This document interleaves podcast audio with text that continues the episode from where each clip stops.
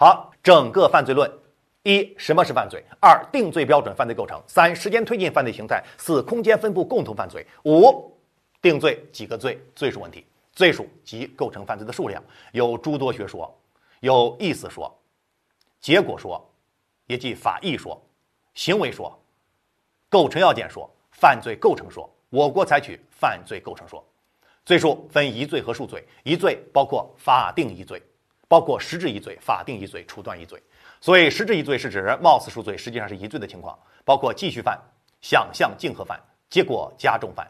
继续犯 作用于同一对象的犯罪行为，从着手实行到实行终了，犯罪行为与不法状态在一定时间内处于继续状态的犯罪。从特征上来看，第一，有一个犯罪故意；二，侵犯同一客体。概念拆出三和四。三，根据我们概念中的犯罪行为与不法状态在一定时间内处于继续状态，所以得出第三个特征，那就是犯罪行为对犯罪客体形成造成持续的不间断的侵害。第四呢，三推四，犯罪完成造成不法状态后，犯罪行为继续影响不法状态，是呃继续影犯罪行为继续侵犯犯罪客体，使客体遭受持续性侵害。好，四个问题搞定之后，我们继续犯的法律后果有四项：正追共罪，一是正当防卫，在行为继续期间可以对犯罪行为实行正当防卫；二追追诉时效从犯罪行为终了之日起计算；共行为继续期间，他人可以加入构成共同犯罪罪，罪数问题属于实质一罪，不实行数罪并罚。第二，想象竞合犯，一个行为触犯数个罪名的情况，我们对比了想象竞合和法条竞合的关系。法条竞合是指一些法条在内容上存在着交叉或者重合的情况。我们讨论了法条的四大关系，最后是结果加重犯，实施基本犯罪构成行为造成基本犯罪构成以外的结果，刑法对其规定较重法定刑的情况。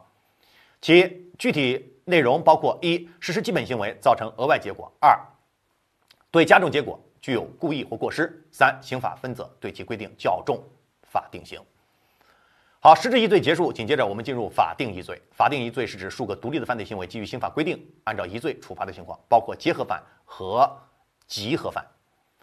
所以，结合犯是指数个独立的犯罪行为基于刑法规定结合为另一独立新罪的犯罪形态。结合犯，我们国家立法不存在啊，只有非典型的结合形式。而集合犯呢，是以实施不定次数的同种犯罪行为为目的，客观上实施不定次数的同种犯罪行为，刑法将其规定为一罪的情况。包括典型的职业犯和营业犯。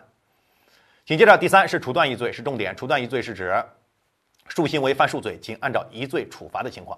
处断一罪包括第一，连续犯；二，牵连犯；三，吸收犯。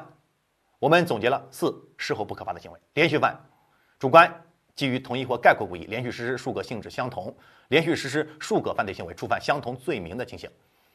那么，连续犯从特征上来看。主客观相统一，拆得越细越好。一、主观基于同一或概括故意；二、实施数行为；三、数行为具有连续关系；四、触犯相同罪名。连续犯只按照一罪来处理。第二是牵连犯，作为某个犯罪的手段行为或者结果行为，又触犯其他罪名的情况。牵连犯存在着手段与目的的牵连，或者原因与结果的牵连。一、主观上有一个最终的犯罪目的；二、实施数行为；三、数行为触犯不同罪名；四、数罪名之间具有牵连关系。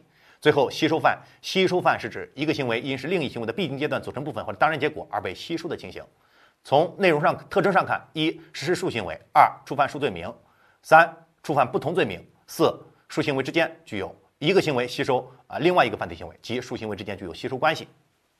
牵连犯和吸收犯的区分是重中之重：一是否密不可分，二是否侵犯同一客体，最后事后不可罚。所以事后不可罚是我们补充的问题，包括第一，没有侵害新的法益；第二，没有期待可能性。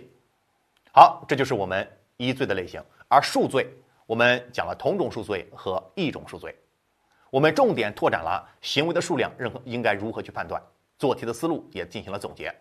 这样的话，我们整个犯罪论就结束了。一，什么是犯罪？二，定罪标准、犯罪构成；三，时间推进、犯罪形态；四，空间分布、共同。犯罪五定罪几个罪，罪数问题。